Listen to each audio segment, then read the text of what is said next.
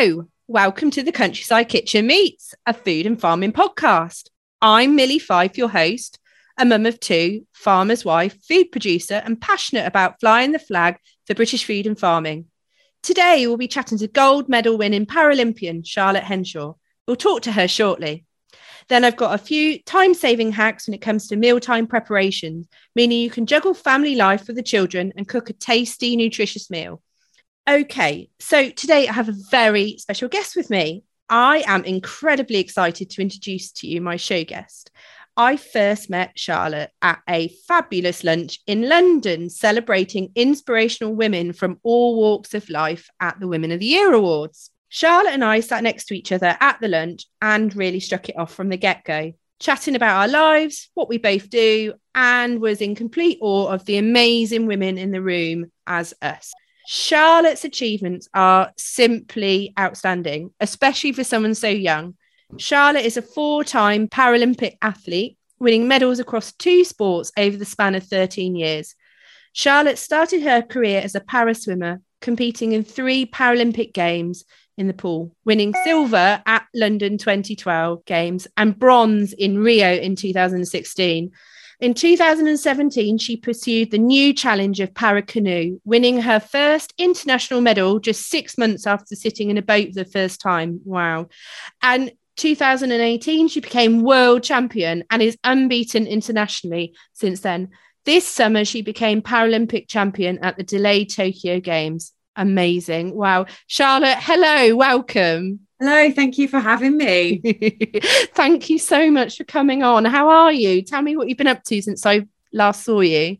Oh, well, when we went to that amazing lunch, um, that was kind of part of the way through my my off season after after the games and after the world championship. So um it was my off time was quite a lot more of that to be honest sort of um going to lovely things that people had invited me to and then also taken a bit of time to to catch up with friends and family that I'd not really been able to to do in the lead up to the games because obviously uh, we were living on quite a restricted uh, sort of timetable because of COVID and trying to keep ourselves safe to go out to the games. So I feel like I'd not seen anyone or done anything that remotely resembled normality for such a long time. So I've just been trying to do a bit of that really within reason and um, back in training now. But um, really thankful that I managed to have a, a, good chunk of time away and and just reset physically and mentally really. Mm, yeah it's so important though isn't it? You've got to really strike a balance between sort of mm-hmm. career home life and everything in between.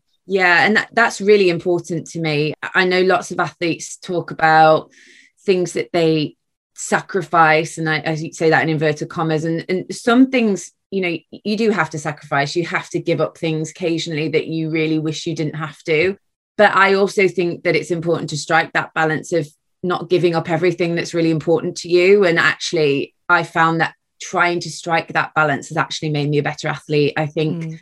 when i cut out all of the social things that i i enjoy doing and seeing the people that love me and who i love really feeds me. And mm you know not having that actually made me a poorer athlete. So i think you have to absolutely have to strike a right balance of it. Yeah definitely. So tell me where did it all begin? Talk about your career journey. How did you get involved in in olympic athlete uh, yeah all the yeah. amazing things that you've been doing? So i um you know started in sport just like most people do like every athlete does i think um, so I was I was a very active kid, um, and I was born with my disability. So I had uh, both my legs amputated at the knee when I was 15 months old. But the reason why was a, a congenital sort of birth defect. So uh, my parents were really passionate about when I was a kid getting me as active as possible because not only would it help me sort of socially, but also it would help me physically to then, you know, live a very active and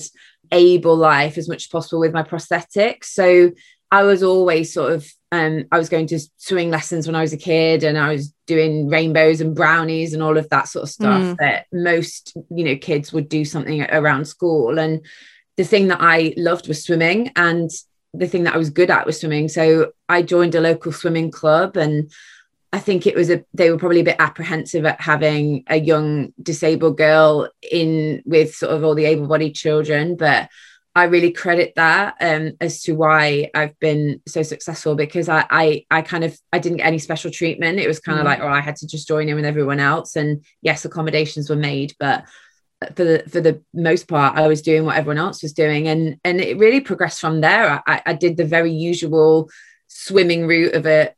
You do you do one night after school, and then suddenly you're doing three nights after school, and then you start to do mornings before school, and it snowballs from there. And then by the time I was in sixth form doing my A levels, I was competing for Great Britain. So it was a real gradual process, but I think I'm glad of that because it wasn't like an overnight thing. It was mm. it was a lot of growing and learning throughout those kind of formative years, which was really helpful. Amazing, and that's obviously built the foundations on where you are now today. Absolutely, yeah. I mean, obviously I had an incredible career in the swimming pool, you know, going to three Paralympic games, winning two medals um, at London and Rio. Um, I came fourth in Beijing, which is still hard to kind of think about because fourth is like the worst place to come in, in sport.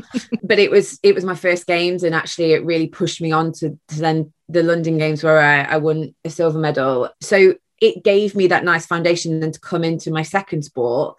I've been training for so many years. It's kind of built that sort of that engine, that robustness, that drive, and that motivation, and that hard work has been instilled in me for so many years that I mm. think that's partly the reason why that transition to canoeing has has been so quick because yeah. you know, all of those years of hard work in the pool of of yes, it's a different sport, but they've put me in a good place to kind of move across to to this one. Yeah, and and and what made you make the move into canoeing? Is it something that you just thought, oh, I can never go at that, and you just it just clicked, or what how, how did it come about yeah so it was a combination of things actually so i was i was coming up to my 30th birthday in the january after the the games the september before so i was in swimming that's quite that's quite old like mm. our team were made up of teenagers pretty much in, in in in rio sorry and so i knew that I probably physically wasn't going to be able to continue the sort of training that I needed to do in swimming. It's a lot of mileage. And because mm. of my disability, I only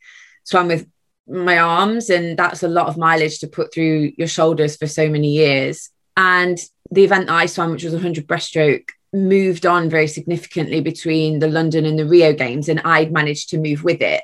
But I wasn't sure I was going to be able to do that again for another four years. So that kind of started me thinking of, you know, what what the future might hold is is that retirement from sport completely or is that you know could i offer something else to another sport and i was pointed in the direction of, of paracanoe by um, uk sport who who fund you know olympic and paralympic sport in in the uk and they had a they have a program called talent transfer. And if you are interested in trying another sport they kind of they kind of match you up to where you they think you would be suited and also the sports that are looking for new athletes. And and canoeing was one of them. And I'd never sat in a kayak before and I had no idea if I'd be any good at it. But it was exciting because it was something different from what I'd always known. And I think that's partly the other reason that I, I switched over was I think I was talking to a lot of my friends who you know we were turning 30 they're not involved in sport at all but they also found that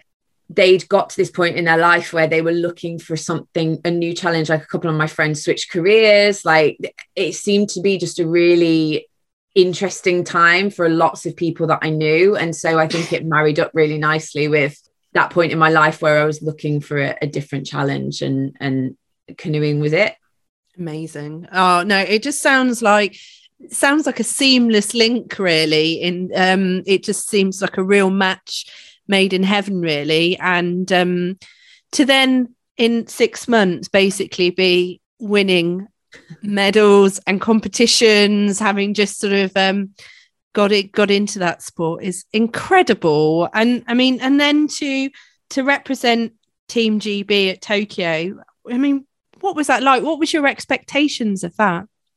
um, well, I think when I moved over to canoeing, it was it was a bit of a pipe dream to be honest, because I had no idea if I only had I thought I had four years at that point to try and make it to um, Tokyo. And so I wasn't sure if that was even possible to to switch sports and then within four years learn the new sport, mm. become good at it, and be competitive enough to get selected for games. I didn't know if that was a real achievable thing, mm. and then very quickly I realized that I was probably going to have a decent shot of going to the games. Um, and throughout those three years, my my perspective shifted from well, I'd love to see if I would be able to put myself in the mix to suddenly you can win it and become Paralympic champion. Like that switch very quickly, probably within the space of 18 months, that was the kind of mindset switch. But then obviously the pandemic happened and we then had that year's delay to the games, which for somebody like myself, like I was, I was ready to do it in 2020. Mm. I, I, would have been happy to race in 2020. I was physically able to be competitive, I think. But I tried to sort of get my head around that year's delay and seeing it in a in a more positive way. And, you know, think that I'm still very early in my para canoe career so another year to to learn it more and and be a better athlete was mm. was was probably a good thing for me um so i didn't really have any expectations of what a games in a pandemic would be like we didn't have a clue what that was going to be like but it was an amazing experience and you know i think we have to give credit hugely to the japanese organizing committee and the japanese people for putting on a games in a in a really difficult time and a time where they I don't think they really wanted to do it, but they committed to it. And um actually they did a fantastic job. And, you know, I'll just be forever grateful that they decided to do it in such tough circumstances because mm. um, you know, we'd worked so hard for it and it would have been a real shame to to not get that opportunity to to go and race there. Yeah, absolutely. And I mean, you know, getting in that canoe and you know what was your mindset i mean you know to then to then winning a gold medal at an olympic games i mean what does that feel like uh so the, the the the day of the race i remember feeling extremely nervous. I think i i'd expected to feel some pressure because i was the reigning world champion going in. And so i expected to feel a bit of pressure externally and also from myself because I knew that I was capable of winning if I you know if if I put down a good performance. Obviously you can't ever control what anyone else does. So there's only so much that you can control in sport or in anything mm-hmm. really. But I knew that if I performed as well as I could that I gave myself a real good shot so I, I felt really nervous and I think getting in the kayak for that for that final because for canoeing you kind of get on the water for your warm up like probably about half an hour before the actual race. So I, once you're in your boat, you don't see anyone else. You don't see any of your coaches or anybody again until after the race. So that last half an hour before the race time, you are very much on your own in your own thoughts, like going through your warm up process. And the only other people that you see are people who are about to race, either against you or just before or just after you. Mm. So it, it's quite that's quite a challenge to and it's something that we train for is to navigate those 30 minutes where your thoughts can run away with you and so i think you know it's trying to embrace the nerves but also not allow them to overtake everything um mm. And i don't actually remember the race that well i remember the last maybe 15 seconds of it the first bit complete blur the start I, I couldn't tell you what happened but the last 15 seconds or so I knew that I was in front and I knew I could sense that Emma, who is um, my teammate and she got silver, I could sense she wasn't too far away from me. I knew she was hanging on to my coattails. So I just remember gritting my teeth and thinking, you do not lose this race. Like just get there's, there's some cubes at the end that tell you which lane you're in, like the, the lane numbers. And um I just remember looking at my lane number and the big cube and thinking, just paddle to that as quickly as you possibly can. Like, it'll be over soon. I know it's hurting. And I remember all these thoughts going through my head.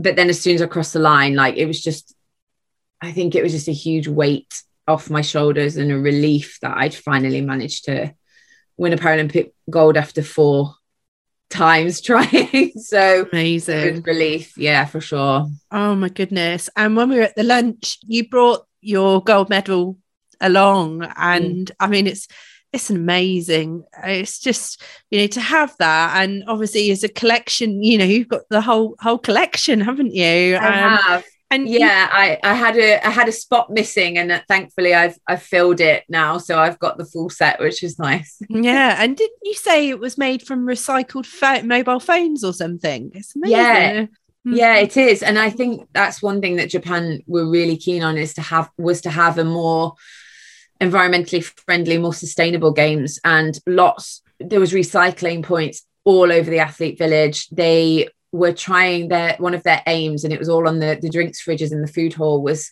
to recycle every plastic bottle that was used at the games mm. and have it be recycled. And so mm. there was a real big drive of that. And yes, I think the medal podiums were made of recycled materials, and they'd had a drive 18 months before um, the the games to get people to donate their electronic devices so that they could then melt them down and use the metal components to make the medals for the Olympics and the Paralympics, which is which is lovely because I you know obviously it's it's recycling and it also means that the Japanese people are actually a part of the things that the athletes took away. You know, it, it our medals are made of the things that they owned, and mm. I think that's just a really nice thing for them to to know that you know we've taken that with us and we'll cherish it for a long time. Fantastic. And as this is a foodie podcast, shall we talk a little bit about a sportswoman's diet? Yeah. What you know, what what what's your regime? What do you follow? So, you know, it's interesting actually because I've had to change my diet quite a lot since I moved to canoeing. It's a very different kind of fueling that we mm. we work with. So uh, whereas in swimming, I used to eat three big meals a day because the, the training times kind of lent itself to that. Mm. Whereas in canoeing, I'm mo- much more of a grazer now. Like I eat lots of meals. I eat regularly. I'm pretty much always eating. So um, you know, it, it, and I think it's about certainly in the winter we we do a periodized year, so we try to build our strength and our muscle and our our mass in winter. So we almost go into sort of a a calorie excess over the winter. So it's really good, nutritious, like carb based meals, um, lots of porridge for breakfast, um, making sure we get good protein in 20 minutes post training so it, I, I learned a lot about timing of my food and so i'm quite often driving home with like a pita bread in my hand or a shake that's got a banana in it and some oats and you know it, a lot of it and i think it's similar to what you were saying earlier about um you know trying to combine eating good food with a busy lifestyle mm-hmm.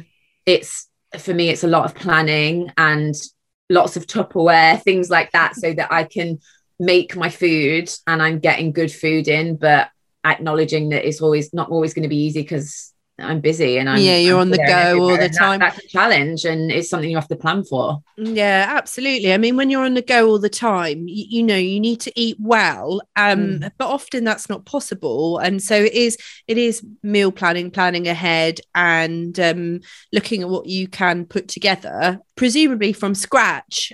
I know, and I'm sure you do as well, about you know um, eating whole foods rather than processed foods is going to be a lot better for your body and being able to fuel fuel yourself, and you have energy for a lot longer. Absolutely, and and again, that's not like you said, it's not always easy, especially if you're commuting or you're traveling a lot. Like it's really difficult to to and sometimes you can't avoid it. Sometimes it's a case of like you've got to eat so let's make this choice and go and choose this from you know the train station shop. Like sometimes you can't avoid that but I try to, I've always got snacks in my handbag. Like my friends always take the mickey out of me because they're like, if you have, if I haven't got snacks, like I get a bit like hangry. so they're always like, Charlotte needs a snack. Like, you not got any in your handbag? Because I always have them. And I have like snacks in my car so that, and it, you're right. It's like I have a packet of nuts in there. I always chuck a banana in my handbag because like that's a really good snack to kind of give you some energy and yes I, have definitely um, made a more conscious effort recently. And i think the pandemic helped me actually because it gave me more time to explore cooking. And mm. i've kind of got to know certain recipes from scratch that i can just cook on a sunday. And then i'll either chuck them in like a freezer bag uh, or in a, a Tupperware and then they're there and I can get it out the freezer or I can get it out the fridge and I know that I've got something there if all else fails. So absolutely I think it's really key if you have the time and the means to to try and get at least a couple of recipes down from scratch so that they're your staples in your diet. And it can be a bit boring but at mm-hmm. least you've always got that backup and that reliable food there ready to go. Definitely. And what what do you you say you've got a, a bit of a repertoire now with dishes? What are your favorite things that you like to cook? So um I I I love a chili. Like they're mm. so easy to kind of chuck in a pan. Like it's not fancy just stick in. And I like the fact that you can you know have the variety of what you enjoy in there. Like I'm not a sucker for like I'm not a religious chili. Got to be kidney beans and nothing else. Like if I've got stuff to use, I'll just chuck it in there. Like I don't want to waste any veg, so I'll just throw it in. Yeah. Um, and so I quite often do that and I'll vary it with whatever meat I've got. I quite like to make like a soup from I it was um Nadiya who won the Bake Off. oh yeah, yeah, yeah. On her Instagram about it's like scrap soup or something, and she sh- saves all of her like uh, vegetable peelings and things like that, and um, chucks loads of spices in it, and makes a really delicious soup from that. And so I, I got quite good at not being wasteful of my like my scraps from my veg. That's that's one that I kind of try and use do quite a bit. And then like a good like an a slightly lower calorie, like um, creamy sort of chicken. Um, I use sort of like low fat Philadelphia and chicken stock and just chuck, chuck it in a pan with some chicken um, breasts. And it's so versatile. Like I can eat it cold the next day with some potatoes and a salad, or I can have it hot with some rice or some um, like a, a baked potato and some veg. Like that's one of my favorite things to cook because it's mm. it is so versatile and quite often I'll not have time to heat my food up so it needs to be something that tastes good cold as well. Yeah. Oh, it sounds amazing. You're making me really hungry. I know. I'm like, oh, I should get to lunch soon. Absolutely. Um, I mean, are, are there any other sort of quick recipes? What are your go-to meals when you're training? Um, because obviously being busy and on the go, um, mm. you know, is there any um anything special or quick that you uh, like to make? Uh, I think if I'm stuck for time, it's mm. usually a chili that I'll make because yeah. you know you could just brown your mince off and then just leave it to kind of bubble for like 20 minutes while I'm mm. doing something. And it's such a good batch cook one, which yeah. I quite often have, you know, boxes of chili in my freezer mm. because and again it can be really varied like sometimes i'll stick it on a on a baked potato sometimes yeah. i'll you have it traditionally with rice sometimes i'll kind of vary it and and have it just as a big one pot with whatever i've got left and just mix it all together so i think a chili if you can handle the spice i think it's a really good staple thing to have and you can also vary the spice especially if you're cooking for children mm. like just take some out before you put your really hot spice in or whatever so i think it's really versatile and you can change up the taste. Like I always put a cube of dark chocolate in mine, which is oh mate, oh, that's such a yeah, yeah. Is, you know, I, I was like dark chocolate in a chili, but once once I did it, someone had told me that, and I just stick a couple of squares in, and it just makes it really rich and lovely. And um, yeah, it's one of my favorite meals. I know it's basic, but you can't go wrong with it. Oh no, no, my kids absolutely love it, and I I often um, do a chili and have tortilla wraps and put some cheese with it, and exactly. they, they love it, absolutely love it. No, it's yeah. very versatile, like you say, and um, yeah. it's a crowd pleaser, and it's a family favorite as well. So, absolutely. Um, so how how can people follow you, Charlotte? So I am on um, Twitter and Instagram at, at C Henshaw GB on both of them. And yeah, I love to kind of, I love that about social media is kind of interacting with people. And mm. um, you know, I think certainly as a as somebody with a disability, I think it's quite important to have a bit of a social media presence. I think having role models and people that represent certainly people with a disability um, who can potentially have a positive impact. I think that's really important. So it's one of my mm. favorite parts of having a small profile, but um, showing people what is possible. I think um, hopefully it can make some sort of difference. So oh, you, you, you know, you, you're definitely doing that, Charlotte. Honestly, it's amazing. I mean, the following that you've got as well, and and your achievements are just incredible and you Thank are you. really inspiring and i was look i was looking at your instagram last night actually i was doing a bit of homework and i was thinking my god your guns you know the, your upper body oh. strength must be incredible yeah yeah and uh, honestly those muscles are made in the kitchen genuinely like they're worked on in the gym but they are made in the kitchen and that that's something i've learned certainly from canoeing is you know food is so important and I am such a foodie. Like I love to eat, and I one of my favorite things to do before the pandemic was to go out for a, a meal with people. And you know, it's such a, it's such a, not only for the food, but like the, the what you get from sharing a meal with someone, like just the conversation, and whether it's a, you know your family around a dinner table at home or and I think that's something that I was always valued when I grew up was like we always used to sit down to the table to eat for at least one meal a day. And mm. the conversations that came up around that and I understand not everybody can do it all the time because people are busy but I love to sit around and share conversation over over a meal. It's one of my favorite things to do. So yeah um those those muscles were certainly made in my kitchen for sure Excellent. And and so what what's next for you?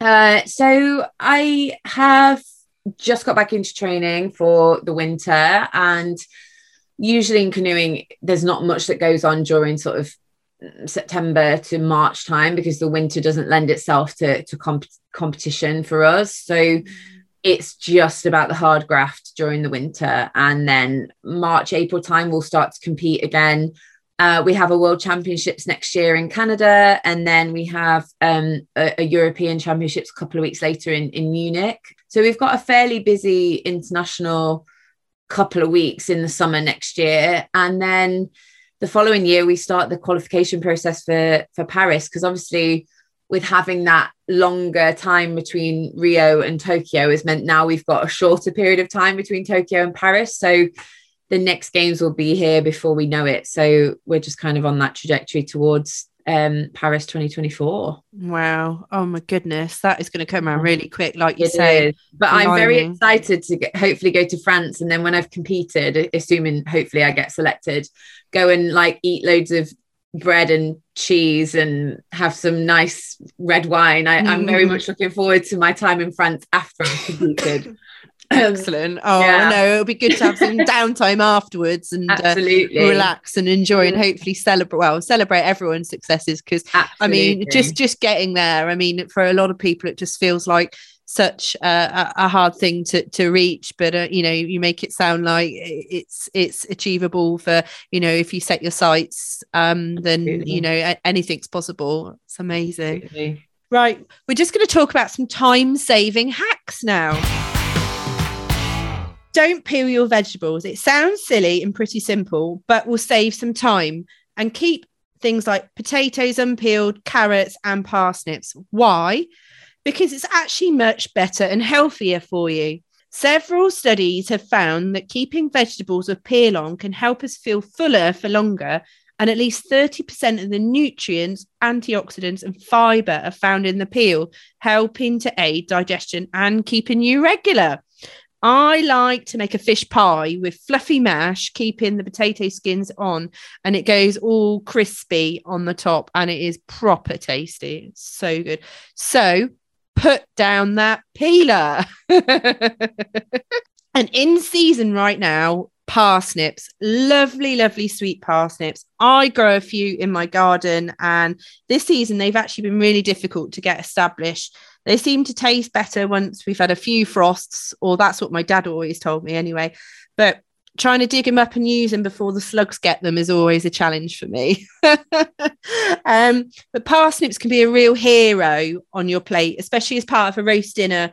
Simply wash them, don't peel them, and chop them lengthways and roast them with some honey. That's always really nice. Or a curried parsnip soup is always pretty tasty. Uh, chop the parsnips up lengthways, roast in honey for 40 minutes, and then whiz them up with a stick blender.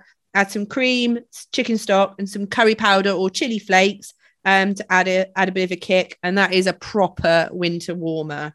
How does that sound, Charlotte? Well, I was just thinking I'm going to put some parsnips on my my shopping because I, I I haven't got the ability to grow my own, but I I will do when I've got the means. I will absolutely be growing my own. But yeah, now I want some parsnips. That's going to be my next week's uh, meals, I think. Oh, they are so good. Um, they are the definitely a hero on our plate anyway, and um, the kids like them because they're so sweet. So mm. it's always a winner. Next month on the Countryside Kitchen Meet, we'll be talking to social media sensation Elsie May, a 12 year old girl who has been producing short videos about shopping locally and supporting independent producers, helping to reduce our impact on climate change following the COP26 summit.